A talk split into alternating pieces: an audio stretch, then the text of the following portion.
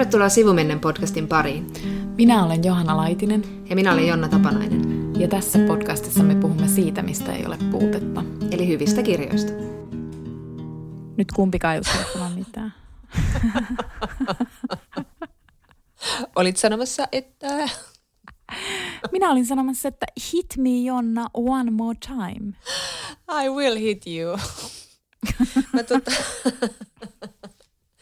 Eli lähdit tälle äh, taustottaa tai lähdit tota, ää, viemään keskustelua suoraan meidän ö, ensimmäiseen lämmittelyaiheeseen, eli Britney Spearsiin. Eikös totta?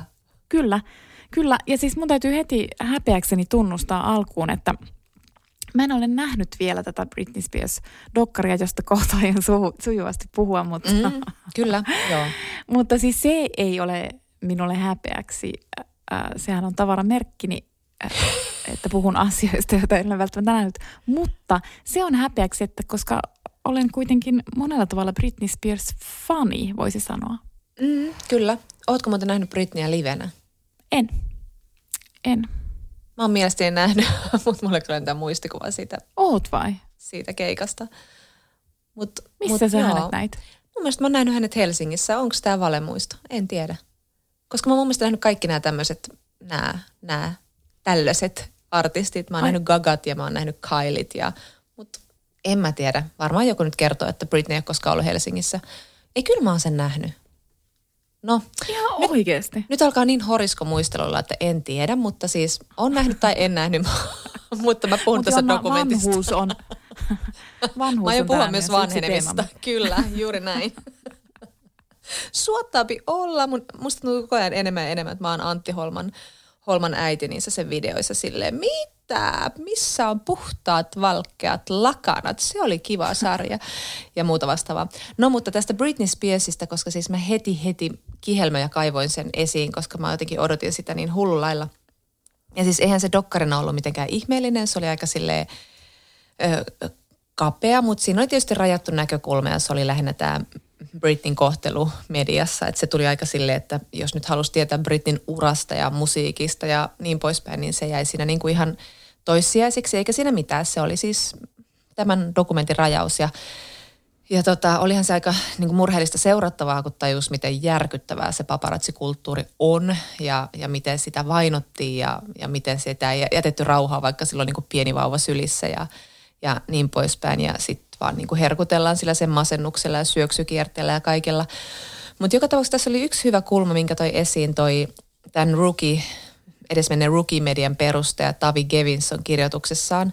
Ja hän puhui siitä, että kun tämä kuitenkin se dokkari, siis, se dokkari siis yrittää tuoda esille sitä, että kuinka niin kuin järkyttävä ristiriita on siinä, että niin kuin nyt Britney Spears on yhtäkkiä täysin niin kuin tietyllä tavalla kykenemätön niin kuin pitämään huolta itsestään ja itse, itsestään ja niin kuin olemaan vastuussa omissa asioistaan, että niin kuin, miten järkyttävää on nyt sitten se, kun ajattelee sitä, että hän on niin, kuin niin nuoresta pitäen ollut semmoinen vahva, vahva tekijä, mitä hän tietenkin on ollut, mutta se dokkari myös antaa olettaa ja ymmärtää, että hän on ollut tämmöinen just tämmöinen niin kuin feministeen ikoni, joka on, joka on siis niin kuin halunnut ilmentää tämmöistä seksuaalista vapa- vapautumista ja nuoren naisen tämmöistä seksuaalisuutta ja olla sillä tavalla radikaali tekijä, että tässä on niin kuin tämmöinen ristiriita nyt hänen elämässään. Ja sitten jos haluaa kyseenalaistaa sitä, että no itse asiassa kuinka pitkälle Britney Spears oli ää, vastuussa siitä omasta imagostaan, että kuinka paljon hän oli semmoinen niin kuin, oikeasti sitä, mitä hänen imagonsa oli, niin sen kyseenalaistaminen on niin kuin tosi naisvihamielistä, koska hän oli tekijä. Ja tota, mä en siis hirveästi osaa nyt sanoa Britney Spearsin elämästä ja varsinkin tätä dokkarin kautta se ei nyt kauheasti tullut ilmi, että miten paljon hän niin kuin itse tietoisesti rakensi tätä imagoaan. Mutta kyllä sitten niin kuin mä luin jotain haastatteluja hänestä, että kun Britneystä sitten otettiin esimerkiksi nämä Rolling Stonesin tosi kuuluisat kuvat, David LaChapelle, David LaChapelle otti ne kuvat ja ne on niin kuin, hän on siinä niin kuin silleen, semmoisen pikkutytön pyörän kanssa ja semmoisen niin kuin nukkekokoelman kanssa makuuhuoneessaan. Ja hän on siis kuitenkin 16-vuotias niissä kuvissa.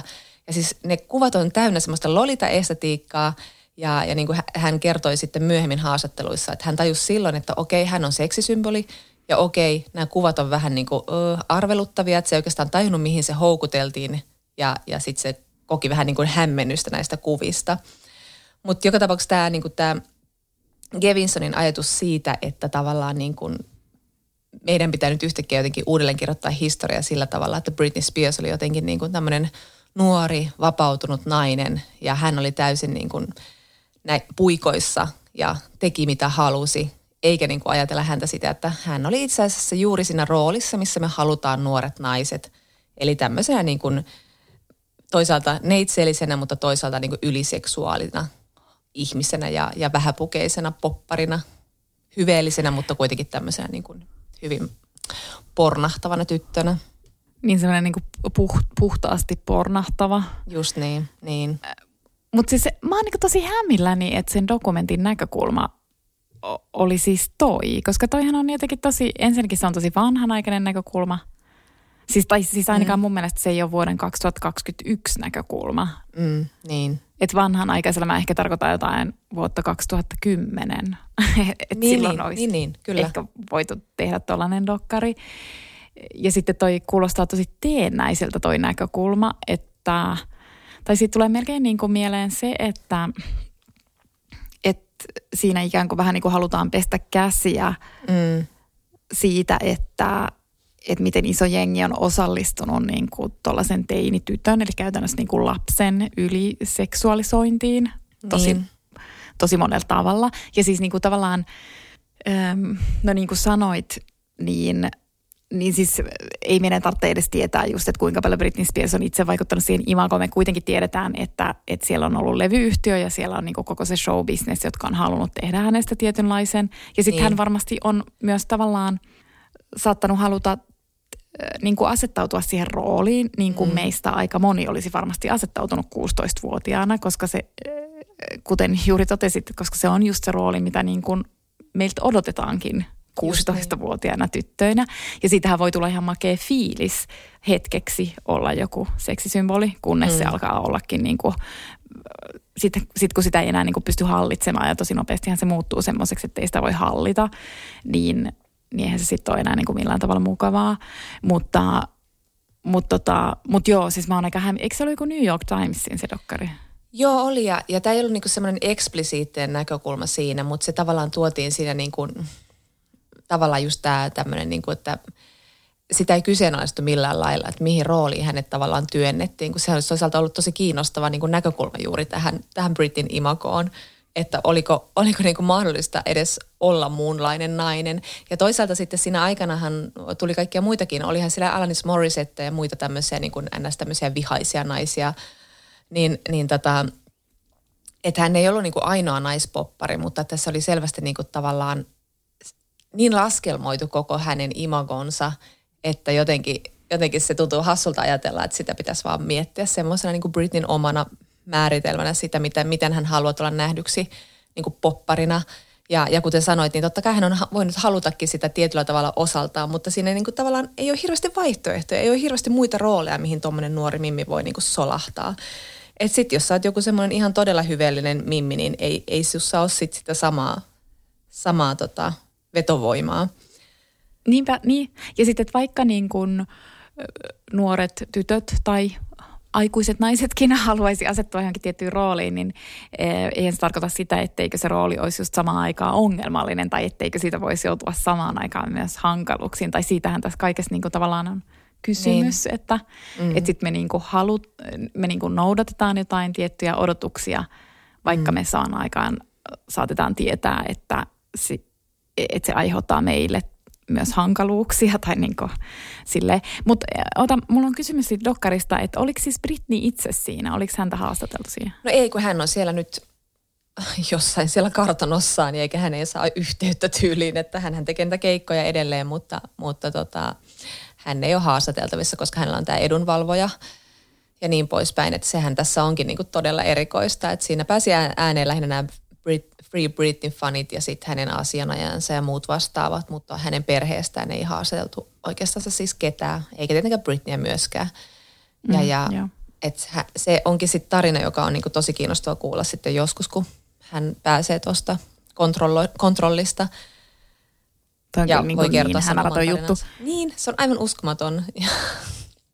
Ja siis sinänsä tietysti ihan perusteltua tehdä tosta, niin kuin, siis ylipäänsä tuosta koko kuviosta dokumenttia, minkä teet, jos niin kuin itse pääkohdetta tavallaan ei saa mm. haastateltavaksi, niin sittenhän sille asialle ei voi mitään. Mutta jotenkin mä niin kuin ajattelen myös, että, että sitten jos niin kuin teoria siitä, että osa myös pesee ikään kuin käsiään mm. siitä niin kuin yliseksuaalisoinnista, niin, mm. niin Britney on siinä mielessä hirmu hyvä kohde, koska häntä just itseä ei päästä haastattelemaan ja hän ei itse tavallaan pääse sanomaan sanaansa tässä vaiheessa. Niin. Tai, tai vaikka hän sanoisikin jotain, niin mä en usko, että häntä pidettäisiin uskottavana lähteenä. Niin, koska, koska siis hänen siitä, niin kuin kaikista niin kuin mielenterveysongelmista ja muista on ollut niin paljon puhetta ja se, että yhtäkkiä niin kuin aikuinen nainen ikään kuin äm, ei ole millään tavalla saatavilla eikä ole niin kuin, että hän ei saada yhteyttä, niin eihän se anna niin kuin hänestä ikään kuin niin. sellaista kuvaa, että, hän, että hänen sanansa luotettaisiin sit siinä vaiheessa, kun hän puhuu. Mm, niinpä, niin. Ja, Mutta ja... siis haluan vielä sanoa tosta, että just toi, että tai mä en itse henkilökohtaisesti pidä tosta, että niinku joka ikisestä pitää tehdä myös niinku väkisin joku feministinen mm. ää, idoli. Että musta se on niinku feminismin ongelman laajassa mitassa, että jos me määritellään feminismi ihan miksi tahansa, niin sittenhän se niinku vesittää feminismiä, että yhtäkkiä se ei niinku sit tarkoitakaan yhtään mitään, jos tavallaan no niinku niin. kaikki on feminismiä, niin eihän, niinku, sittenhän mikään ei ole feminismiä, mutta me ollaan ehkä tästä puhuttukin joskus aiemmin. Niin, niin, niin, niin. mutta toi on totta ja varsinkin just tässä tapauksessa ja tässä, tässä freimaamisessa, miten Britney nähdään nyt. Mutta tota, ja ylipäätään toi niin koko, tämä Tavi Kevinsonin juttu on kyllä tosi hyvä, että se kansi lukea. Hän kertoo myös siinä, kun hän itse on ollut tämmöinen niin kuin nuori tekijä ja niin, kuin niin nopeasti ollut semmoinen muotivaikuttaja ja mediavaikuttaja ja kaikkea vastaavaa. Ja hän kertoo sitten siinä omasta niin kuin tämmöisestä raiskauksesta ja seksuaalista hyväksikäytöstä, mitä mä nyt sen määrittelisin, mutta joka tapauksessa niin, niin kertoo just siitä, että hän huomasi jatkuvasti löytyvänsä itsensä semmoisessa roolissa – jossa hänelle annettiin hirveästi valtaa tai annettiin ymmärtää, että hänellä on niin kuin valtaa, koska hän on, hän on nuori nainen, jolla on tietynlainen asema. Mutta loppupeleissä hän itse tunsi, kuinka se valta oli koska tahansa otettavissa pois tai tavallaan, että hänellä ei ollut oikeastaan mitään valtaa. Että, että, että sitten se just ajautui tämmöisiin niin kuin ikäviin tilanteisiin just sen takia, että, että tavallaan niin kuin – hänen nuoruutensa pidettiin semmoisena niin kuin valuuttavana, valuuttana ja, ja tota, ää, valtana, mitä se ei sitten loppupeleissä ollut, koska hän oli nuori ihan vain sen takia. Ja, ja sitten sen varjolla, että hän on tämmöinen tekijä, niin sitten häntä pystyttiin niin kuin tietyllä tavalla hyväksi käyttämään myös. Että hän oli tavallaan niin kuin vertainen, mutta ei tietenkään ole vertainen, koska hän on nuori, jos siis niin. toinen osapuoli on vanhempi mies. Ja sitten tuossa kyllä siinä artikkelissa musta se, musta se Jevinson niin hyvin kuvasi just sitä, että et, et kun usein just sanotaan, että nuoruus on niin kuin valtaa ja nuorilla naisilla on hirvittävästi valtaa, mutta kun toi Jevinson just sanoi, että itse asiassa nuoruus ei ole valtaa, vaan se on valuuttaa. Ja sitten se on vielä semmoista valuuttaa, jota, jonka arvoa tai niin kuin tavallaan käyttöehtoja naiset ei pääse määrittelemään. Musta se oli tosi hyvin. Joo, se oli tosi hyvin sanottu, joo. Summattu. Joo. Joo.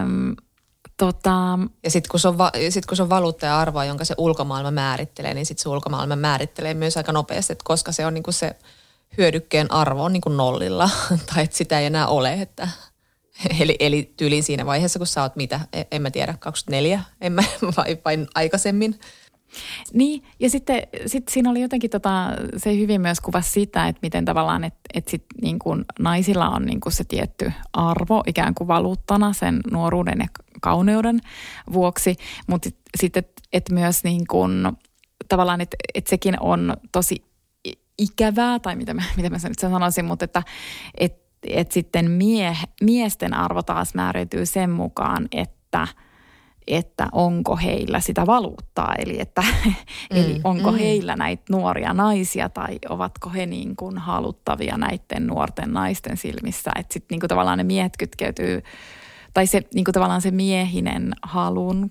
katse määrittää niin kuin ikään kuin kaikkien arvoa sekä niin. Niin kuin niiden nuorten naisten, mutta sitten myös niiden miesten sitä kautta, että, että millainen niin. pääsy niillä miehillä on ikään kuin siihen valuuttaan. Mm, niin just. Niin.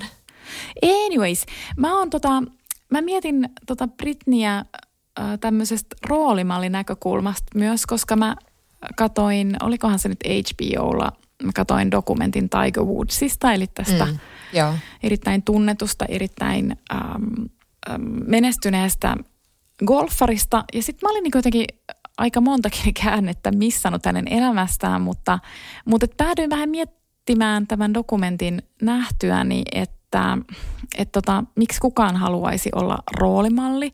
Ja mm. erityisesti sellaiset tyypit, jotka pääsee sellaiseen asemaan, jolle sitten sommitellaan tämä roolimallin viitta harteille, niin yleensä se on juuri niin, että he eivät itse edes halua olla niitä roolimalleja, vaan että heidät ikään kuin, niin kuin pakotetaan ulkopuolelta mm. siihen, tai että heihin kohdistuu jotain ihmeellisiä odotuksia, joita he eivät itse edes ole välttämättä halunneet. Ja näinhän, näinhän siis on äh, käynyt muun muassa juuri Britnille ja sitten näin kävi myös Tiger Woodsille.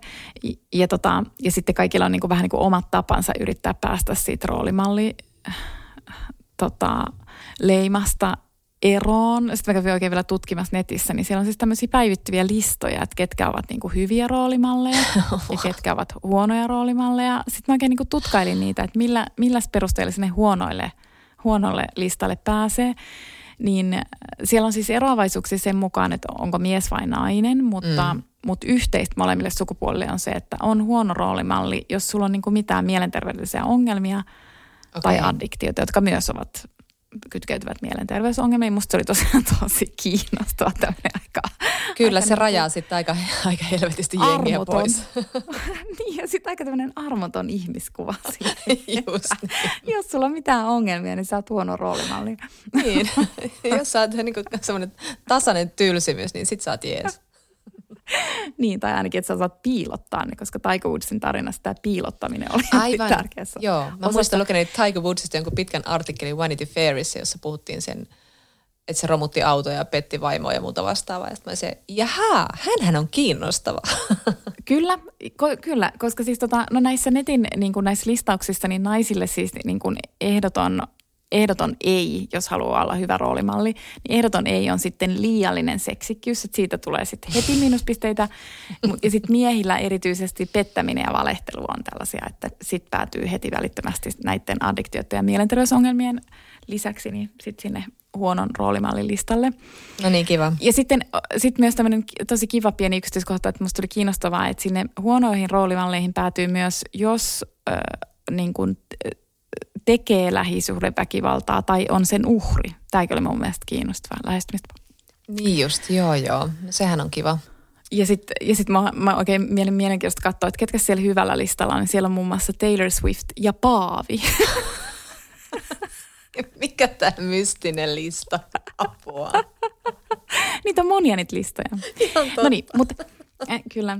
Ähm, mutta ota, mistä mä nyt pitikään aloittaa tämä mun juttuni? Ähm, No ehkä mä oikeastaan menen suoraan siihen, mitä mä jäin niin miettimään, koska siis sen lisäksi, että on näytetty Britney Spears-dokumentti ja sitten, että olen nähnyt Tiger Woods-dokumentin, mm. niin sitten mä oon kiinnittänyt sosiaalisessa mediassa huomiota siihen, että nyt tämmöiset sosiaalisen median vaikuttajat mun mielestä, ainakin mä niinku tulkitsen, että, että heillä on niinku halua olla roolimalli. Ja ehkä tämä oli niinku tämä mun kela Just. tässä erityisesti, että, että kun mä niinku mietin, että miksi ihmeessä – kukaan tässä maailmassa haluaa olla roolimalli, koska niin kuin emme keksi mitään ahtaampaa roolia, enkä, enkä niin kuin yhtään epävarmempaa roolia kuin roolimallin niin kuin asema, koska sä voit menettää sen sekunnilla millä hyvänsä, koska siis se, no ensinnäkin, koska se on just niin ahdas, että, mm. et, koska sun pitää olla siinä täydellinen ja siinä pitää olla niin kuin täydellisen hyvä –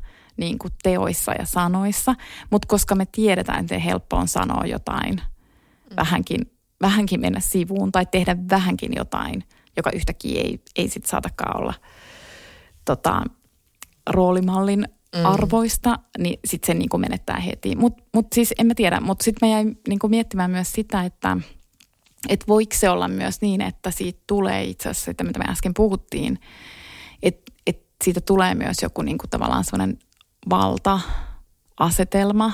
Mm. Ja että se on niin kuin, koska sosiaalinen media on kuitenkin niin kuin naisten hallussa tiety, tietyllä tavalla, että naiset osaa käyttää sitä ihan mielettömän taitavasti. Ja just niin kuin noi sosiaalisen median vaikuttajat on enimmäkseen naisia, tai niin kuin ne taitavimmat on kuitenkin niin kuin mun mielestä naisia, jotka on Niin. myös onnistunut ikään kuin tekemään sit bisnestä itselleen, että onko se, halutaanko sit siellä olla roolimallia siksi, koska, sit, koska joko et tulee tunne, että on valtaa, tai että oikeastikin on valtaa mm. siellä sosiaalisessa mediassa. Niin, niin.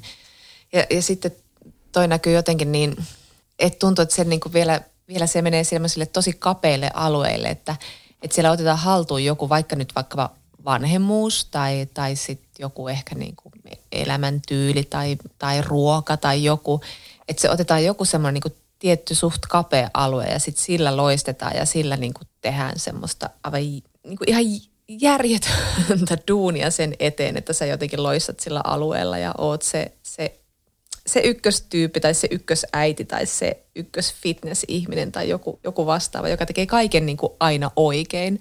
Että et se on jotenkin niin myös semmoinen kilpailullinen, että mä en niin kuin tiedä, miten kukaan pysyy järjessä, jos siihen asemaan itsensä asettaa. Niin, niin ja just ehkä sen niin kuin ahtauden takia. Sitten mä oon nyt kiinnittänyt tosi paljon huomiota niin kuin, ehkä just korona-aikana, että sitten siellä on niin kuin tiettyjä vaikuttajia, jotka ottaa semmoisen vähän niin kuin, vali, niin kuin semmoisen koronavalistajan roolin. Joo, ja mä en nyt tarkoita sitä, niin kuin, koska vuosi sitten keväällähän siis Suomen hallitus oli varmaan tyyliin ainakin ensimmäinen, ellei jopa ainoita hallituksia, jotka levitti tietoa äh, koronasta ja koronan ehkäisystä just vaikuttajien kautta, mikä mm. oli tietysti tosi nerokas Mm. strategia mun mielestä, niin kuin tämmöinen viestinnällinen strategia. Ja mä en tarkoita nyt sitä, vaan mä tarkoitan äh, niin kuin edelleen semmoista sosiaalisessa mediassa tapahtuvaa tavallaan semmoista valistajan roolia. Että se niin kuin selkeästi suuntaat sen viestin siellä sosiaalisessa mediassa niin kuin et sun frendeille tai et niin kuin jollekin sun omille lapsille tai Joo. niin kuin Joo. lähipi, vaan että se selkeästi se viesti on suunnattu niin kuin isommalle jengille ja mun mielestä ne ei ole tämmöisiä yhteistyöpostauksia niin kuin Suomen hallituksen kanssa, vaan ne on niin kuin ihan omasta halusta lähtevää semmoista niin kuin, Mm. Niin, ja toi liittyy, monen, Semmoista- niin, ja toi liittyy monen muuhunkin alueeseen, että et, et jotenkin semmoinen myös semmoinen tietynlainen aktivismi, poseerauskin on, on alkanut jotenkin olla sille trendikästä.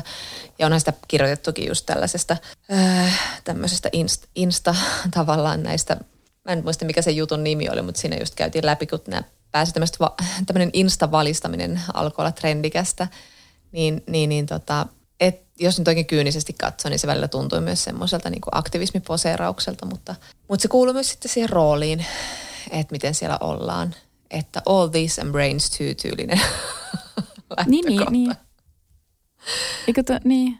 Se on tosi yleis- Ja sitten yleistä. kun musta tuntuu myös, että en, en mä ole varma, mutta, siis, mutta mä luulen myös, että, että niin kun, tai se on tosi ro, niin kuin silleen rohke. Mä en itse, tai siis mä edelleen vaan niin kuin mietin, että miksi ihmeessä mä niin kuin haluaisin tehdä sitä. Niin, niin, koska niin, mä kyllä. tiedän, että miten nopeasti sieltä pudotetaan myös ihminen, koska siis musta tuntuu, että ihmiset ei voi sietää sitä, mm. että joku ikään kuin samanvertainen nostaa itsensä Siihen. äh, muiden yläpuolelle. Niin varsinkin, jos on tavallinen, on niin niinku- tavallinen ihminen tietyllä Niin. tavalla. Niinpä.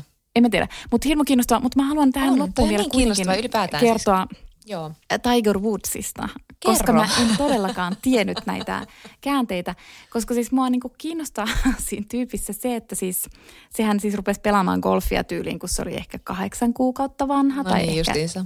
14 kuukautta vanha. Sitten se selkeästi oli sen isän prokkis ja se niin kuin tavallaan se Tiger toteutti sen isänsä unelmaa, mutta niillä silti oli niin kuin läheiset välit. Itse asiassa me puhutaan tänään Vivian Gorn, Gornikin toisissamme kiinni kirjasta ja nyt yhtäkkiä mulle tuli mieleen, että tuossa oli vähän niin kuin isä ja poika Just. suhde, joka oli vähän samantyyppinen, että niin kuin tavallaan, että se oli sekä niin kuin tuhoisa suhde että, että siis rakkaussuhde. Siis koska, koska ne oli kuitenkin niin mielettömän läheisiä. No anyway, tämä nyt ei ole se, se mun pointti, mutta että siis se Tiger pelasi ihan tosi, tosi niin kuin vauvasta asti golfia ja sitten siitä tulikin niin kuin maailman paras. Mutta siis se oli tämmöinen niin kuin, no sä tiedät sen tyypin, niin sen mm. imagohan on tämmöinen niin aika nörtti, Joo, joo. mä sanoisin jopa niin kuin aseksuaalinen. Musta se ei ole mikään niin kuin mm. seksuaalinen alfa-uros missään mm. nimessä, vaan siis se on semmoinen niin kuin, no golfin pelaaja. Ei, niin kuin, Niin. niin. se niin kuin oikeastaan summaakin mun mielestä ö, kaiken. Kyllä. Ja sitten se oli tämä tää niinku supergolfari, joka sitten rakastuu tämmöiseen sievään ruotsalaisnaiseen Eeliniin ja sitten ne perustaa perheen. Ja sitten silloin se mielettömän puhtoinen imago ja sitten se saa ne järkyttävät niin kuin ihan siis järjenvastaiset sponsorisopimukset.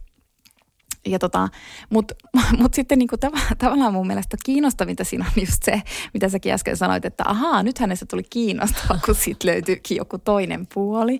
Mm. Koska se ihan selkeästi oli vaan niinku ihan totaalisen pihalla siitä, että kuka hän siis oikeastaan on. Yeah. Eli sitten se ava- ajautui vähän tämmöisten niinku pahojen poikien, eli ton tota Michael Jordanin jengiin. Sitten ne kävi jossain Las Vegasissa. Sitten sit sillä oli siis niinku naissuhteita – mm. paljon. Se niinku ilmeisesti pokas siellä Las Vegasissa. Eri paikoissa se pokas niinku naisia, mutta se oli edelleen siis nörtti. Että se, mitä se sai aikaan niissä naisissa, äm, niin ei ollut, ei ollut siis se, että sitten ne oli vain jotain yhden yön suhteita ja that's it. Mm. Vaan se jotenkin niinku onnistui sillä niinku nörtti-imagollaan vakuuttamaan ne tosi monet naiset siitä, että heidän suhteessaan on jotain erityistä. Ahaa. Et siis, et se, niin se oli mun mielestä niin ehkä kaikkein kiinnostavinta, koska toi story on aika tuttu. Sitten mm. meillä on niin tämä mielettömän rikas niin kuin, äm, ja vaurasta elämää elävä urheilija, tähti, mies.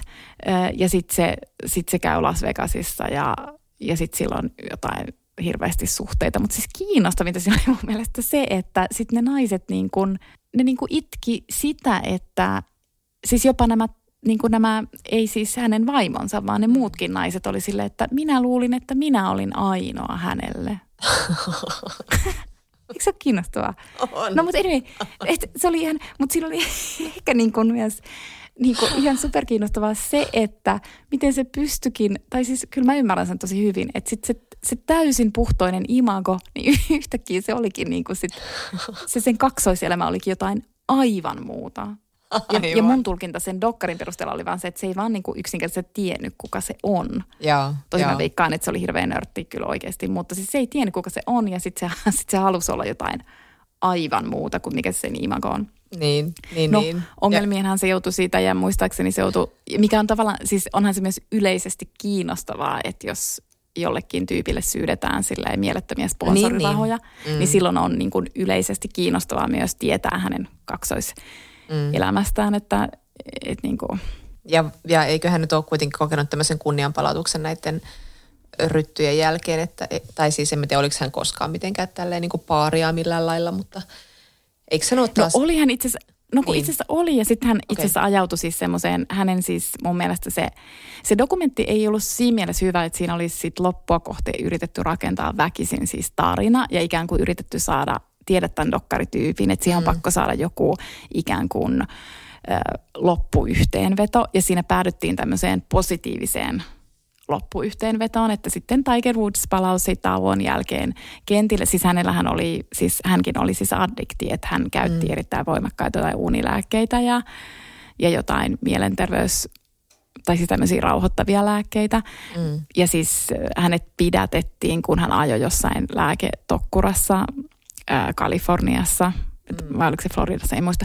No, mutta kuitenkin, ja siis, ja siis se oli niinku ihan sekas ja se oli ihan niinku tosi pohjalla. No sitten hän palasi kentille se dokumentti loppui siihen ja oli silleen, että se dokkari ikään kuin niinku antoi ymmärtää, että, että loppui hyvin, kaikki hyvin. Niin Mutta siis tyyliin sille ehkä muutama päivä sen dokumentin ilmestymisen jälkeen Tiger Woods ajoi siis, mä en tiedä luit nämä uutiset, mutta hän siis ajoi kolarin Aha, en. Los Angelesissa. No siis tosi pahan kolarin, että hän siis ajoi jotain ilmeisesti ylinopeutta ja hän siis ajoi tieltä. Mun mielestä eri, joutui siis erittäin pahaan auto-onnettomuuteen ja hänet vietiin sairaalaan. Ja hän okay. kyllä selvisi siitä, mutta et siis tavallaan toikin viittaa vaan sille, että se oli tosi surullinen, siis suoraan dokkari, että ei siitä tullut mitenkään semmoinen olo, että hänen niin, että... elämänsä on nyt sitten kunnossa. Että... Niin, niin, niin just, niin, niin.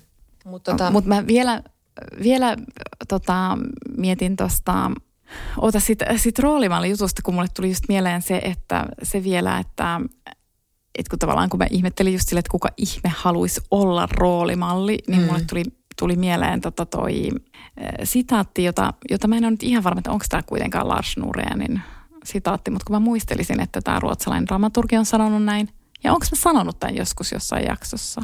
En minä tiedä. mutta kuitenkin, mutta siis ähm, äh, Lars Norén, joka siis kuoli juuri hiljattain tässä alkuvuodesta, niin hän on mun mielestä sanonut näin, että vihattuna olet vapaa. Okei, joo joo, niin niin. Et sä tota ja sit mun mielestä se ajatus on ihan sairaan hyvä mm. ja sen mm. takia, se, koska mut kun roolimallina sä et niinku tavallaan voi olla vihattu, eli se tarkoittaa, että sä olet niinku, sä et mm. ole vapaa. Niin, niin, niin, niin, niin, niin, mutta meillä on tarve olla rakastettuja, eli vangittuja. No mutta jos me nyt ruvetaan laskettelemaan tähän meidän jakson äh, kirjaan, eli Vivian Gornikin toisissamme kiinni, niin sitä enemmän tuli mieleen, kun se jotenkin sopii tähän hirveän hyvin, kun mä oon katsonut nyt Netflixin Kuvittele olevasi kaupungissa sarjaa, jossa siis Fran Lebowitz kertoo ohjaaja Martin Scorseselle totuuksia elämästä ja, ja siis Suoraan sanottuna se ei ole niin hyvä, että mä olisin jaksanut katsoa sitä oikeastaan kokonaan, että mä oon katsonut sitä kolme jaksoa, mutta siis ehkä niin kuin ilahduttavinta siinä, siinä niin kuin, ja miksi se tuli nyt mieleen tässä ennen Vivian Kornikkia on se, että siinä hän niin kuin on tämmöinen, hän on 70-luvulla muuttanut siis New Yorkia, toiminut siellä muun muassa taksikuskina. Johanna, muistatko sun, sun se oli sun toiveammatti jossain vaiheessa, vai pitikö sulla olla Berliinissä taksikuskina, mä en muista. Kyllä. niin, niin tota, hän, hän kertoo siinä niin kuin tavallaan, on tämmöinen niin kuin haastateltavana Martin Scorseselle, Scorseselle ja herra Jumala mä sekoilen. Hän siis kävelee pitkin New Yorkia ja on semmoinen niin kuin, New York-hahmo ja, ja pyörii siellä ja vähän niin kuin tässä meidän jakson kirjassakin tapahtuu. Mutta siis tämä Fran Lebowitz herätti musta kaikenlaisia ajatuksia, kun tota, ensinnäkin niin kuin, tässä oli ilahduttavinta tässä oli se, että tässä on niin kuin, no siinä on Martin Scorsese ja ne ovat tietenkin vanhoja ystäviä ja niin poispäin ja Scorsese on hyvin niin kuin aulis nauramaan Fran Lebowitzin jutuille. Mutta siinä on kuitenkin hauska se asetelma, että siinä on vanha, mä en nyt tiedä kuinka vanha hän on, varmaan 70-80. Tosi vanha. Niin, jotain. ja hän, hän siinä niin kuin kertoo juttuja ja sitten Mar, niin kuin Martin Scorsese ottaa sen, niin kuin sen kikattavan naisen rooli. Se on siinä koko ajan niin kuin kikattamassa ja käkättämässä ja nauraa kaikille, mitä Fran sanoo, koska hän haluaa myös olla tietenkin hyvä yleisö siinä ohjelmassa. Ja, ja siis tietyllä tavalla on niin kuin, hän on tämmöinen änkyrä ja hänellä on hyvin tämmöisiä aika vanhanaikaisiakin juttuja, mutta että tietenkin ne perustuu aika paljon siihen ajatukseen, että helvetti on toiset ihmiset, mikä on niin kuin aina hyvä ja hauska lähtökohta mun mielestä komikalle. Ja, ja tota, mutta sitten sen Franin kautta jotenkin alkoi miettimään taas tätä niin kuin vanhenemisasiaa ja just tätä, että, että helvetti kun just tuommoiset roolimallit on, tai esikuvat, tai roolimalli on ehkä väärä, väärä sana, mutta just tuommoiset niin vanhenemisesikuvat on edelleenkin niin harvassa, vaikka niin kuin luulisi, että niitä alkaisi jo olla, että kun koko ajan huomaa enemmän ja enemmän samastuvansa niihin niin vanhoihin naisiin ja niihin äiteihin ja niihin mummoihin jossain niin TV-sarjoissa tai, tai tuota kirjoissa tai muissa. Ja, ja sitten jotenkin oudolta, niin, oudolla tavalla niin kuin alkanut tulla semmoinen, että – että ei helvet, että mä oon niin kuin jotenkin niin, että mä en enää jaksa mitään uutta enkä muutosta. Jotenkin sellaista, että kun tämä Fran koko ajan tässä tilittää jostain niin kuin kännykästä ja muista, mutta kyllä hän myös sanoo sen myöntää, että hän on syntynyt eri maailmaan, että ei hänen niin kuin tarvitse tajuta vaikka jotain iPadia tai muuta vastaavaa tai, tai puhelinta ja, ja sosiaalista mediaa. Mutta kun huomaat, että mä oon itse ollut aina innostunut kaikesta uudesta, mutta nykyisin mä, niin kuin, mä en jaksa innostaa mistään uudesta mua niin kuin ahdistaa kuulla jostain niin kuin uusista sosiaalisen median clubhouseista tai muista vastaavista tai joku TikTok on mulle myöskin jo liikaa. Että tulee sanoa, että ei, nyt, nyt musta on tullut siis tämmöinen ihminen, joka niin kuin suhtautuu epäilevästi ja penseästi kaikkeen uuteen. On se sitten joku niin kuin teknologinen juttu tai, tai joku, joku, en mä tiedä, trendi. Että se on jotenkin niin kuin masentavaa. Sitten yrittää miettiä, että miten tässä niin kuin pitäisi olla vanha. Ja, ja jotenkin niin kuin, en tiedä. Tämä varmaan liittyy jotenkin siihen, että syntymäpäivä on taas lähestymässä tai jotain vastaavaa, mutta jotenkin on hankala. Ja sitten mä oon lopettanut sen kuossauksenkin, että, että vituttaa Ai. myös oma naamataulu peilissä. Mitä? Sitä on vaan kolme viikkoa aika. No en, mä, en, mä en no, syyllistä no, no, Mutta siis mun on pakko sanoa tähän väliin, että nyt mulle tuli huono omatunto, kun mä sanoin äsken, tosi vanha. Kun mä luulin, että se tarkoittaa sitä Martin Scorsesea. Ja, ah, joo, jostain joo. syystä mulle tuli, mulle tuli nyt tosi sanoa myös Franista. Ne on molemmat tosi vanhoja.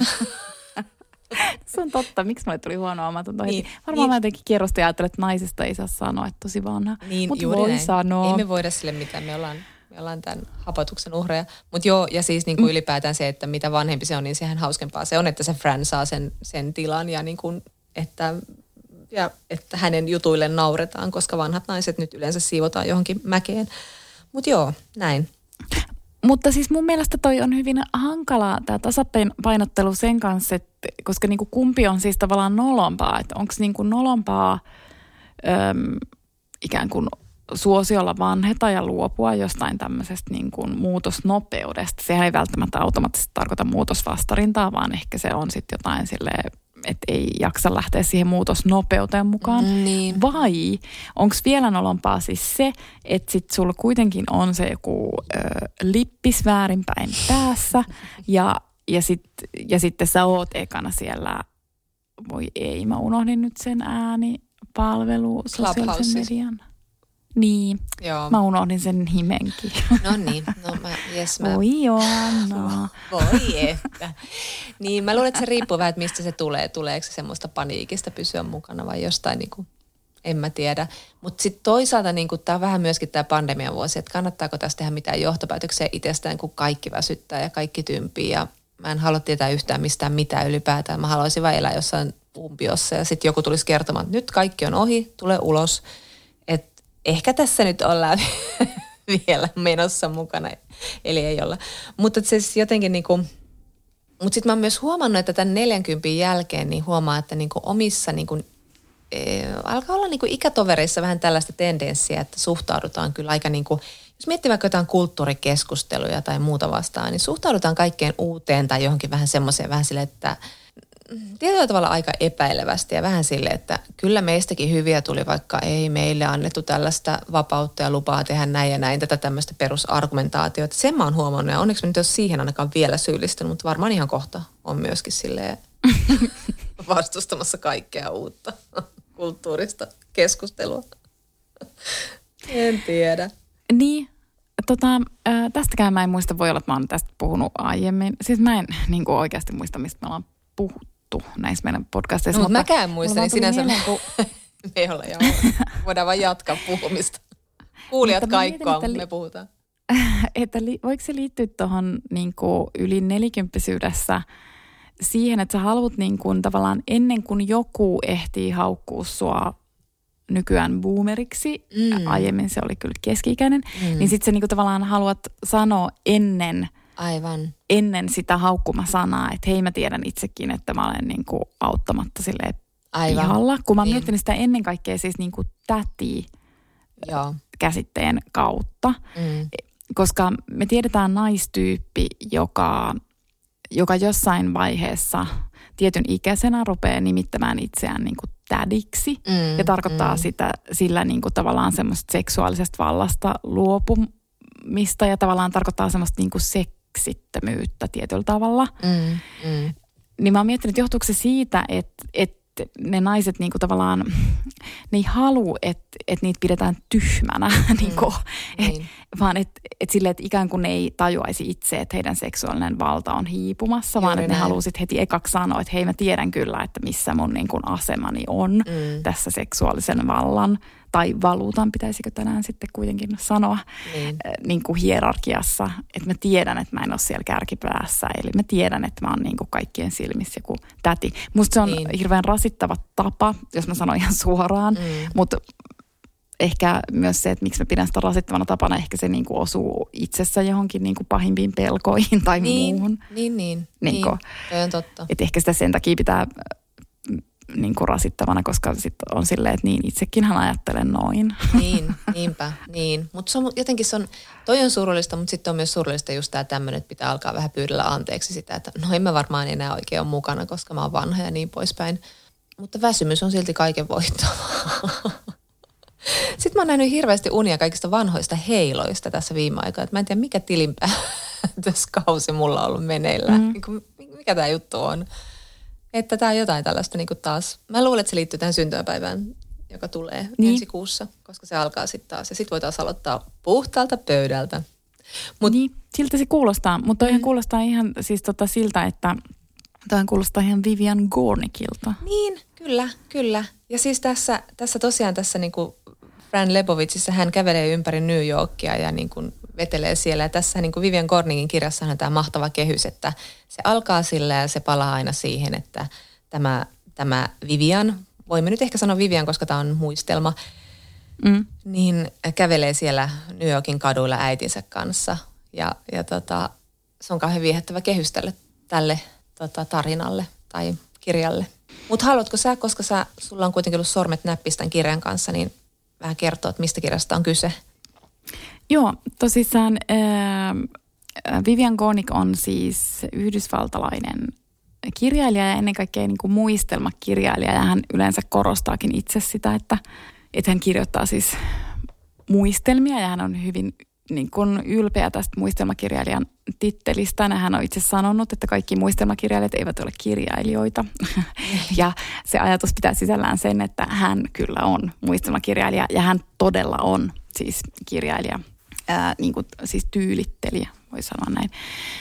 Tämä kirja oli siis ää, hänen läpimur- teoksensa. Mä en itse asiassa muista, oliko tämä hänen ensimmäinen julkaistu teoksensa. Mutta joka tapauksessa... niin kuin se olisi ollut, mutta ainakin, niin, ainakin ekoja. Niin, mulla on myös vähän semmoinen, että tämä saattaisi niin. olla jopa hänen esikoisteoksensa. Tämä on siis ilmestynyt 80-luvun lopulla mm.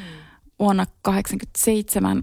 Ja tässä hän oikeastaan niin kuin summaa elämäänsä niin kuin tietystä aika tarkasta näkökulmasta. Mä itse ajattelen, että tämä on niin kuin ihan loistava kirja mun mielestä naisista. Mm. Ja, ja se johtuu ehkä siitä, että tämä kirja niin kuin tavallaan – tavallaan tässä kirjassa naiset on sellaisia, niin kuin nais, naisten kerrotaan olevan, mm. mutta sitten sitten tämä kirja osoittaa, että naiset ei ole yhtään sellaisia, kun sanotaan, että naiset on.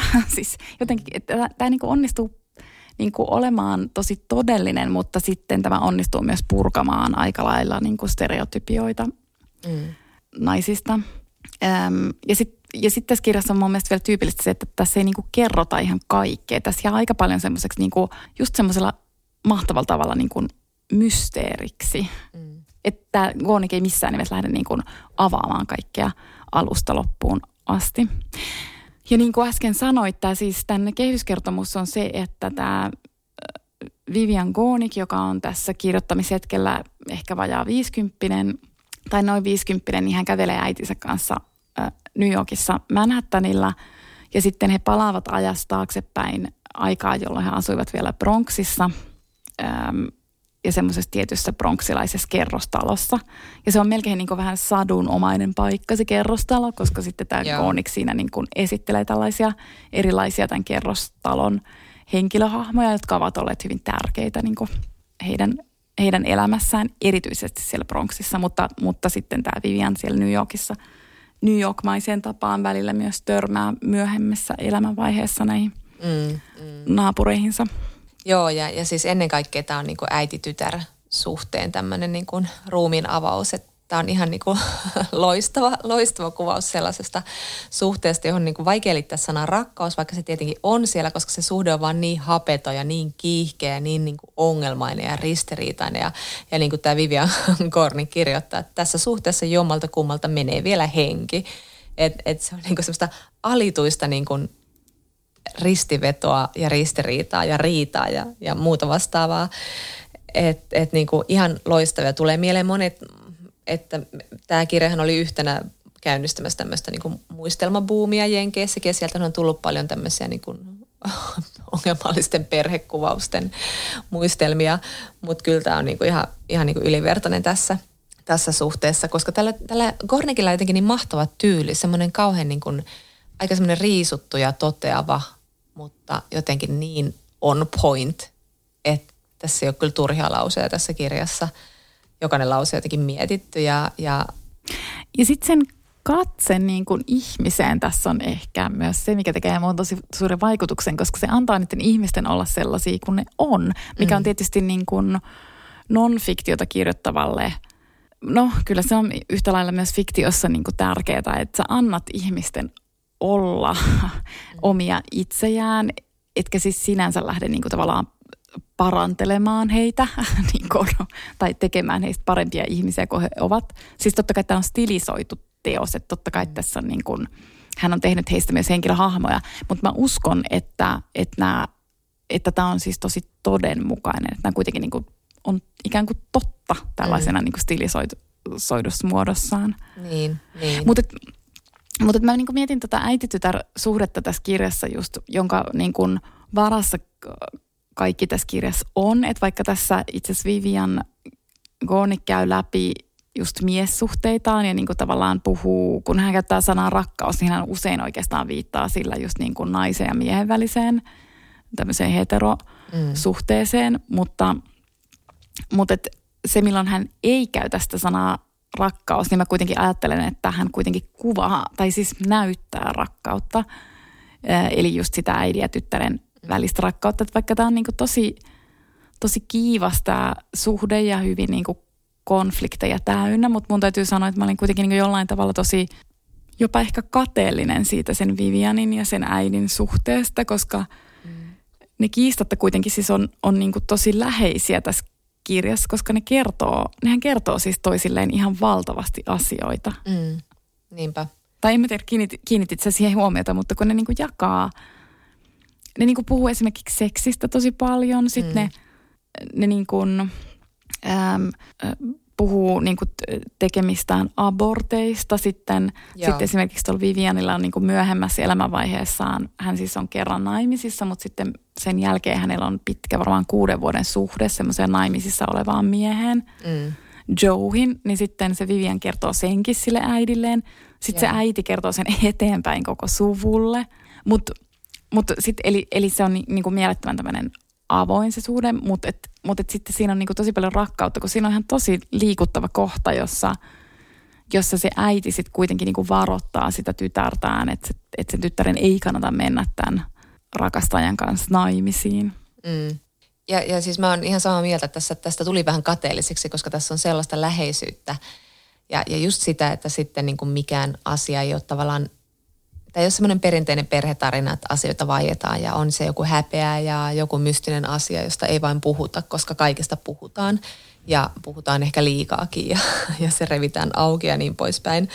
Mutta tässä on vaan niin, kuin niin tämä osa tuo näiden niin pelkkien äidin ja, tytön kesku, äidin ja tyttären keskustelujen kautta, usein pelkän niin dialogin kautta, mutta sitten sen oman niin tyttären niin pään sisäisen maailman kautta sen, sen suhteen näkyväksi, että et tota, heillä saattaa olla tosi semmoista niin suorasaanaista ri, riitelyä silleen, niin kuin, tässä on yksi kohta silleen, että tämä äiti sanoi, että kaikenlaisen läpi olen minäkin elänyt, äiti huokaisee. Sinä et ole elänyt yhtään minkään läpi, minä vastaan. On sinulla jumalauta otsaa, hän huutaa. Sanoa minulle noin. Hiljaisuus, suuttumus, erillisyys. Yllättäen hänen ilmeensä kirkastuu ja hän sanoo, tiedätkö mitä kotijuusto maksaa nykyään? Et kuule usko. Yli viisi dollaria kilo.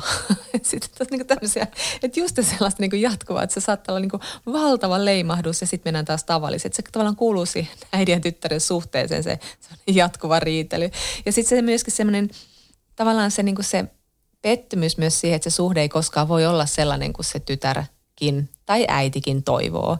Että joku on kuitenkin niin vaikeaa, että sitten siellä haluttaisiin niinku haudata tämä jatkuva erimielisyys ja jotenkin löytää semmoinen yhteys, mikä on siellä koko ajan, mutta se hautautuu aina johonkin vanhoihin kiistoihin ja muuhun. Ja sitten ehkä toi, no toikin kohta, minkä sä luit, niin siis tämä kirja on myös niinku todella, todella hauska. Mm, siis mm, että... Mm. Ja se osittain liittyy siihen, että miten se kuvaa ihmisiä, koska se niin kuin, no se on, se on jotenkin niin kuin tarkka ja sitten se on niin taitava sanankäyttö, että se on, se on niin kuin tavallaan silleen melkein niin kuin koomikon mm. tekstiä välillä. Mm. Sitten dialogit on sairaan hyviä, Mut siis, mutta vielä toi kohta, minkä sä äsken siterasit, niin sehän liittyy myös siihen, että, että siinä niiden suhde oli jo vähän niin kuin parantunut, että mm. jos mä oikein muistan. Kyllä, joo. Niin että silloin aiemmin ne tavallaan niin kuin vaan tappeli, eikä tullut sitä kotijuustokohtaa niissä keskusteluissa, mutta sitten se kuvaa myös niin kuin tavallaan sitä äidin ja tyttären suhteen muuttumista, että miten sitten kun se tytärkin on – keski-ikäinen, mm. niin sitten yhtäkkiä, yhtäkkiä se ei enää hiilykään niin paljon siihen äitiin. Tai että se yhtäkkiä se just saattaakin saada se keskustelu yllättävän käänteen, että sitten ne, sitten ne niin kuin tavallaan ohitetaan ne konfliktit tosi paljon nopeammin. Ja se jotenkin ehkä kirjoittaakin se Goonik tuolla silleen, että se oli se tapa, ta, miten ne oli tottunut keskenään olemaan ja ne niin kuin mm. tavallaan tiesi, että se tulee ikuisesti myös olemaan se. Ja silloin kun sä totut siihen, että – ne konfliktit on, niin sittenhän sä voit ruvetakin puhua siitä juustosta niin kuin seuraavassa hetkessä. Niin, niin. Ja se on vähän sellainen siis, totuttu tapa keskustella myöskin, että se leimahtaa niin, yhtäkkiä. Siis, ja sitten vähän, no joo, palataan kotijuustoon. Niin, niin, ja sitten kun, että jotenkin mä niin myös mietin, mietin vielä sitä, että miten tota, tai siis mä haluaisin oikeastaan kuulla, että koit sen samalla tavalla, koska mulle kuitenkin tuli sellainen olo, että vaikka se aika armotta sitä äitiään siinä niin kuin ruotii, mutta se on kuitenkin niin kuin tosi rakastava katse ja mm. mä perustan sen sille, että mä rakastan sitä äidin hahmoa. Mm. Niin aivan, kyllä, kyllä. Joo. Must, musta se on niin kuin aivan siis vaikka se on niin kuin ihan sairaan rasittava, kun mm. sehän on just sellainen, siis semmoinen änkyrä, jolla on todella mustavalkoiset mielipiteet ja niin. just jolla on niin kuin pakko mielessä sanoa joka ikiseen asiaan joku mielipide. Mm. Ja sitten se Vivian Gornick vielä tuossa kuvaa sitä, että kun, että se, jos siellä ihan alkupuolella sitä kirjaa, että, että miten niin kuin hänen silmissään se äiti niin kuin nosti itsensä muiden yläpuolelle. Sitähän se on, että jos, mm. jos hänellä on mielipide joka ikisen asian, siis myös ihmisten ihmissuhteisiin tai mm. mihin tahansa, niin sehän tarkoittaa, että sä niin kuin nostat ikään kuin itsesi muiden yläpuolelle, jotta sä voit niin kuin arvioida ikään kuin heidän elämänsä. Mut siis, ja siis tuommoiset piirteet ajaa mut yleensä niin kuin elämässä hulluuteen. Mm, että mm, niin kuin, niin, että se ärsyttää mua niin ihan valtavasti. Mm. Mutta, mutta sitten niin kuin se äidin hahmo oli vaan jotenkin, varmaan siis myös siksi, koska se oli niin kuin kuitenkin myös, äh, niin kuin tavallaan sen äidin vaikeudet oli myös kuvattu niin avoimesti, että sitten se niin kuin koit empatiaa sitä äitiä kohtaan ja niin kuin, tai jotenkin mä ajattelen niin kuin tota kirjaa lukiessa koko ajan, että elämä on niin vaikeeta. Mm. Ja sitten jossain vaiheessa Vivian Kone kirjoittaakin, että elämä on vaikeaa. niin, niin aivan. Mutta toi, toi on hyvä, hyvin sanottu, että, että tavallaan että tästä äidistä on pakko pitää, koska se on kuitenkin tosi rakastettavana nähty hahmo, vaikka se nähdään ihan kokonaisena hahmona ja se vaikuttaa hyvin niin raskalta tapaukselta, mutta kuitenkin se katse on rakastava loppupeleissä. Ja siis tässä äidissähän on, niin se tuodaan hyvin pienissä sivulausissa esiin, että äiti oli joskus halunnut mennä töihin, mutta sitten tämä Vivianin isä oli sanonut, että miksi mennä töihin ja hän sitten niin kuin huushollasi siellä ja hän oli aivan ylivertainen tämmöinen niin kuin kodin, kodin tekijä. Ja sitten kun häntä ihaltiin häntä tästä taidosta, niin hän oli vähän silleen, että no kuka tahansa voi tehdä tätä. Mutta sitten hän niin kuin luki kaiken, mitä tämä Vivian sitten myöhemmin, kun hän itse meni tämmöiseen niin kuin City Collegeen, johon kaikki tämän työväenluokan lapset meni. Että on siinä mielessä myös tämmöinen kiinnostava luokkaromaani. Ja sitten kun tämä tytär alkoi opiskella ja sitten hän, hänestä tuli kriitikko ja niin poispäin ja hän sitten aina toi tälle äidille kirjoja, niin se äiti luki aina kaiken, mitä se tytär toi ja oli kauhean intohimoisesti suhtautui niihin ja sitten se tytär niin odotti kauheasti, se halusi kuulla sen äidiltä, koska se veisi sillä aina kirjoja, jotka merkitsi sille itselle paljon ja se koki ihan hirveän pettymyksen, jos se äiti olikin jotenkin silleen, ei tämän ihmisen elämälle verrattuna mitä, mitään minun elämääni, että minä se vasta olen elänyt kaikenlaisen läpi, niin kuin hän tässä kirjassa pitkin matkaa sanoo.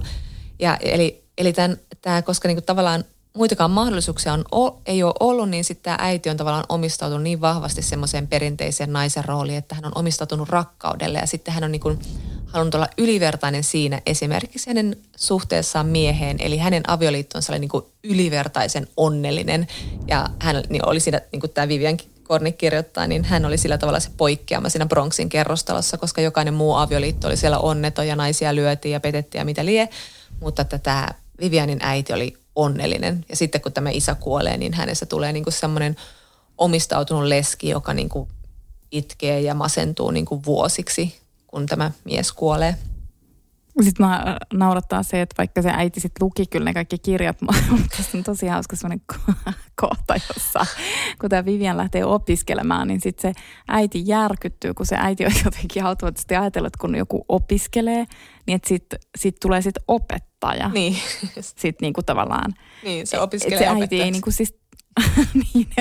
Ja sitten sit se Vivian kirjoittaa, että kun valmistuin ja hänelle selvisi, etten ollutkaan opettaja, hän käyttäytyi kuin häntä olisi huijattu. Hänen mielikuvissaan tyttölapsi astui sisään ovesta, jonka yläpuolella luki opisto, ja astui ulos toisesta, jonka yläpuolella luki opettaja. Just niin. Kuin, niin. Käsittämättä hauska kohta, kun se, kun se äiti on silleen, etkö sinä olekaan opettaja? Niin, Jotenkin niin, naurattaa niin. ja hirveästi. Että kyllä, kun, kyllä. Ajattelin, että siitä tuli opettaja. Mutta sitten tässä oli jotain... Mutta niin kuin, mä... mä sanon vielä tuohon tohon niin just liittyen, että, se, että hän, kun hän luki niitä kirjoja, niin, niin sitten kun tämä tosiaan tämä Vivian kaipasi sitä yhteyttä, että se niin kuin, he vaihtuvat ajatuksia ja, ja niin poispäin. Ja sitten tässä on semmoinen tosi hieno kohtaus, jossa näkyy se tavallaan se rakkaus, kun ne käy kadulle jonkun ajatuksen vaihdon ja niin kuin miettii ja pohtii sinne jotain. Ja sitten se, sit se Vivian kirjoittaa, kuinka hänestä niin kuin äiti näytti kauniilta. Ja sitten hän tajuaa, että Vivian tietää, että äiti muistaa tämän päivän myöhemmin miellyttävänä, koska hän on saanut ajatella.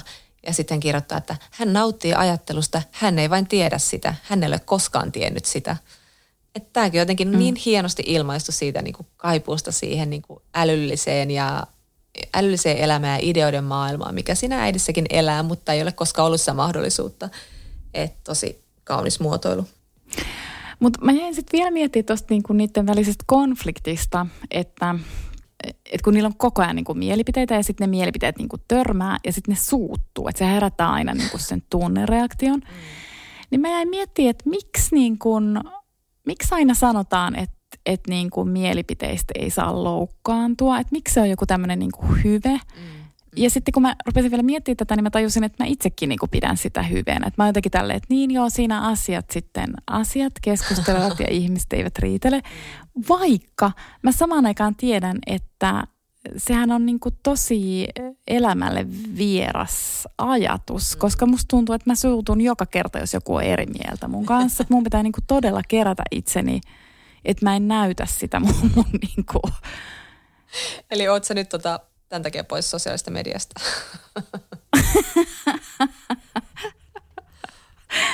Varmaan. Mutta siis, että en mä niinku tiedä, että mikä, mikä siinä niinku, siis tavallaan, ja sitten kyllä mä pystyn keskustelemaan sinänsä, mm. mutta mun sisäinen todellisuus, että aina niin jos mä kuulen, että joku on eri mieltä mm. kuin minä, mm. niin se, siis sehän herättää aina ihan valtavan tunnereaktion. niin, niinpä. Ja tämä on niinku eka kirja, Todellakin. joka sai mut ajattelemaan, että ehkä se on niinku tosi normaalia. Niin. Että siis niin. et niinku, niin. se herättää sen tunnereaktion. Joo, se on kyllä tosi jännä. Niin. Siis se vaatimus siitä, että, että, se, et, et, niin kuin mielipiteet mit, mielipiteistä ei saisi just mm. kuohahtaa. Niin. Kun se on just niin kuin kaikki, musta tuntuu, että kaikki kuohahtaa mielipiteistä. Niinpä, niin, todellakin. Ja ja siitä, että toinen ei muuta mielipidettä, vaikka sille perustelee kuinka fiksusti sen oman kantansa. Sehän on raivostuttava, mitä on. Kyllä. Mutta sitten mä tota, yksi asia, mikä myös oikein niin kuin on tosi kirkkaasti läsnä tässä kirjassa, niin se on siis seksi. Mm, mm. Joo. Ja niin kuin, tai se on, se on niin kuin ehkä semmoinen enemmänkin erottinen voima. Se niin kuin koko ajan toistuu tässä kirjassa. Se niin kuin, se on niinku siellä sen Vivianin lapsuudessa ja se, miten se kuvaa niitä niit naapuri, naapureita tai sen niinku kerrostalon asukkaita, niin se on tosi paljon kuvaa siitä, että millaiset niinku erottiset suhteet niillä on. Mm. Ja sitten se kuvaa myös niitä omia niinku sit aikuisiällä niinku, niitä omia ää, niinku suhteitaan ja myös sitä niinku tavallaan sen erottisuuden kautta. Mm. Ja sitten tässä oli mun mielestä ihan siis älyttömän, siis itse asiassa niin kuin tosi, tosi tämmöinen oleellinen kysymys mun mielestä heterosuhteissa on siis se, se kohta, jossa sillä on just tämä naimisissa oleva rakastaja. Mm. Ja sitten, että niillä on niin kuin, että jotenkin jossain vaiheessa se Vivia vaan sanoo sille, että, että meillä on vaan niin kuin tämmöinen erottinen suhde, että meillä ei ole niin kuin mitään muuta. Ja sitten se rakastaja on silleen, että no sillä tavalla on ollut vuosituhansia ja minkä sille voi, että semmoisia ne naiset on ja semmoisia ne miehet on ja näin. Ja sitten, että miten raivoissaan se Vivian on siitä, mutta se ei heti niinku konfrontoi kuitenkaan sitä miestä, mutta että se jää, niinku, jää jotenkin sen mieleen. Ja mun mielestä toi on niinku tosi, se on niinku oikeasti tosi iso ongelma, että heterosuhteissa niinku se naisen tarve johonkin muuhun kuin niin kuin jo, jonkinlaiseen muuhun suhteeseen kuin johonkin erottiseen suhteeseen. Mm niin että se niinku ohitetaan. Niin, niin, niin, kyllä. Niinpä. Jonain ylimääräisenä tarpeena tai vähän semmoisena. Niin, tai ainakin mä niinku luin sen niin, että se Vivian haluaa jonkun siis ajatuksellisen, toki se joo, on joo. Niin kuin myös intellektuelli, mutta että se haluaa jonkun kumppanuuden mm. ja se haluaa jonkun niin kuin älyllisen, tai jonkun ystävyyden. Mä luulen, että se haki niin kuin tavallaan semmoista ystävyyden. Ajatusta. Ja sitten, että miten loukkaavaa se on, että sitten se, niin se kumppani mm. onkin sille ei pidä sitä ikään kuin, niin kuin tärkeänä. Niin. Ja sitten se vetoaa johonkin tuommoisiin hölynpölyn vuosituhansien ajan sitä tuota tätä. Niin ja sitten kun ajattelee sitä sen ensimmäistä avioliittoa, jota hän kuvaa tässä, joka ei niin kuin toimi millään lailla, että se lähtee tämmöisenä niin kuin kahden taiteilijan, vapaan ajattelijan avioliittona – että vähän tämmöisiä niin kuin aikansa radikaaleja, tai ei edes radikaaleja, vaan samanlaisia kuin kaikki muutkin eh, heidän niin kuin lähipiirin nuoret ihmiset ja sitten he muuttavat yhteen ja sitten se, niin se painolasti, mikä heti heidän osakseen lankeaa, kun he ovat tämmöinen heteropariskunta tuohon aikaan. Että ei ole mitään mahdollisuutta jatkaa tasavertaisena kumppaneina ja ajattelijoina ja taiteilijoina, vaan yhtäkkiä lankeaa ne kummalliset roolit. Ja sitten kumpikin, niin kuin, että siitä miehestäkin tulee yhtäkkiä se tyyppi, joka odottaa, että se nainen on siellä laittamassa ruokaa ja siivoamassa keittiöitä. Ja sitten se nainen ottaa sen roolin, koska niin kuin ei, ei pääse pakoon niitä, niitä, niitä rooleja. Että on myös siitä tosi hyvä kuvaus. Ja se kuvaa sitä hienosti sillä, että kun ne muuttaa, menikö nyt Kalifornia, mihin ne meni, ja sitten sit he... Kalifornia, ne oli Berkeleyssä. Just mm. niin, niin. Sitten he remontoi sitä heidän niin kuin kotiaan. Ja vaikka he kuinka yrittää tehdä sitä niin kuin viihtysää, niin se ei, siitä ei vaan tuu, mikään ei niin kuin osu kohdalle. Ja ne miettii tosi tarkkaan, mitä tehdään mihinkin huoneeseen. Ja jokainen huone, huone on vääränlainen ja pöytä ja esine ja kaikki. Että se ei vaan niin kuin toimi just näiden ihmeodotusten takia. Sitten tuli mieleen tosta, niin kuin, se on niin hyvä vertaus, just se, se kodin niin kuin, vertaaminen siihen parisuhteeseen, kun sitten se toisaalla niin kuin, vertaa. Sillä oli ta, taas joku heila ja, ja sitten se, sit se oli samaan aikaan, tai se mietti sitä heilansa, kun se käveli äitinsä kanssa, oliko se Delancey Streetillä, mm. joka on tosi meluisa katu ja siinä on hirveästi liikennettä. Mm. Ja sitten se niinku vertasi sitä, että, että se yhtäkkiä on silleen, että ei vitsi, että, että niinku tämä mun sen hetkinen ihmissuhde on ihan niin kuin se Delancey Street, että se on vaan niin. niin tosi melusa ja niin. niin. Joo. Joo, joo, se tekee ihan loistavia tuollaisia vertailuja. Joo. Mutta siis ihana, ihana, ihana kirja ja jotenkin niin kuin, en mä tiedä, tässä vaiheessa on kauhean vaikea summata mitään järkevää, mutta siis muutenkin, että tämä on, vaan niin kuin, tämä on ihan loistava, tämä siis loistava, loistava kirja ja, ja tulee kyllä semmoinen, että vaikka Vivian Kornikin nimi on jotenkin pyörinyt joka paikassa aina, niin, niin, niin nyt on pakko kyllä lukea kaikki nämä, koska hän on kirjoittanut niin kuin kaikesta mahdollisesta näitä muistelmateoksia, niin pakko kyllä lukea lisää häneltä. Mä en tiedä, mitä mä enää sanon. Mä tiedän. Mihinkään. no mutta jos mä siteraan tässä lopussa suomenruotsalaista kirjailijaa Ylva Pereraa, joka sanoi Märta Tikkasen elämäkerrassa näin, että elämä heterosuhteessa on parhaassakin tapauksessa tappavan tylsää, eikä mikään sen osa-alue ole ylipäätään relevantti naisille – Tämä kuvaa hyvin tätä kirjankin maailmaa. Joo. Se siitä sitten. Se siitä sitten ja ensi kerralla jostain muusta. Kyllä. Joo. Kiitos, että kuuntelitte. Moi moi.